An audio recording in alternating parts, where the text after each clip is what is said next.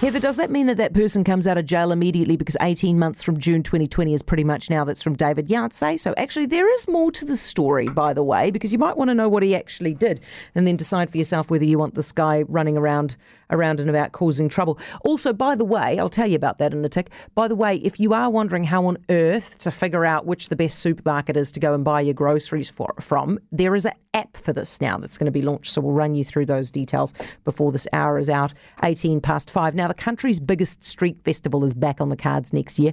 COVID derailed CubaDupa this year. So, with two years worth of planning behind them, the festival in March in Wellington is set to thrill thousands. The director is Drew James and with us now. Hi, Drew. Hello, how are you? I'm very well, thank you. So, if you guys have been building up to this for two years, is it going to be a real fizzer? Oh, look, it's going to be fantastic. Um, we had, you know, a couple of years of cancellations. So 2020 and 2021 was absolutely huge. We had great audiences, and it was really well received by people kind of coming out of that COVID situation.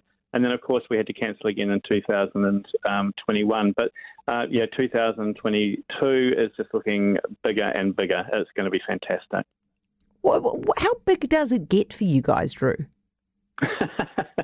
well, I mean, there are 28 stages and zones, um, so throughout the kind of Cuba Street precinct. So um, you know, the site itself is quite significant, um, you know, in, within a kind of urban Wellington environment and in that wonderful Cuba Street precinct. Um, but, you know, we have up to a thousand artists involved in this festival, um, you know, 500 or so different um, performances or, or kind of activations over that time. So, yeah, it's pretty big. Is there, because my impression of, of CubaDupa is it's a little fringe, like is quite alternative stuff going on. Is there stuff there for mainstream people who just want to listen to, I don't know, the Black Seeds? Well, you see, mainstream and fringe is different for different people. So what we yeah, it's subjective. Um, yeah, you know, and, and, so what we try and do is give something for everyone, really.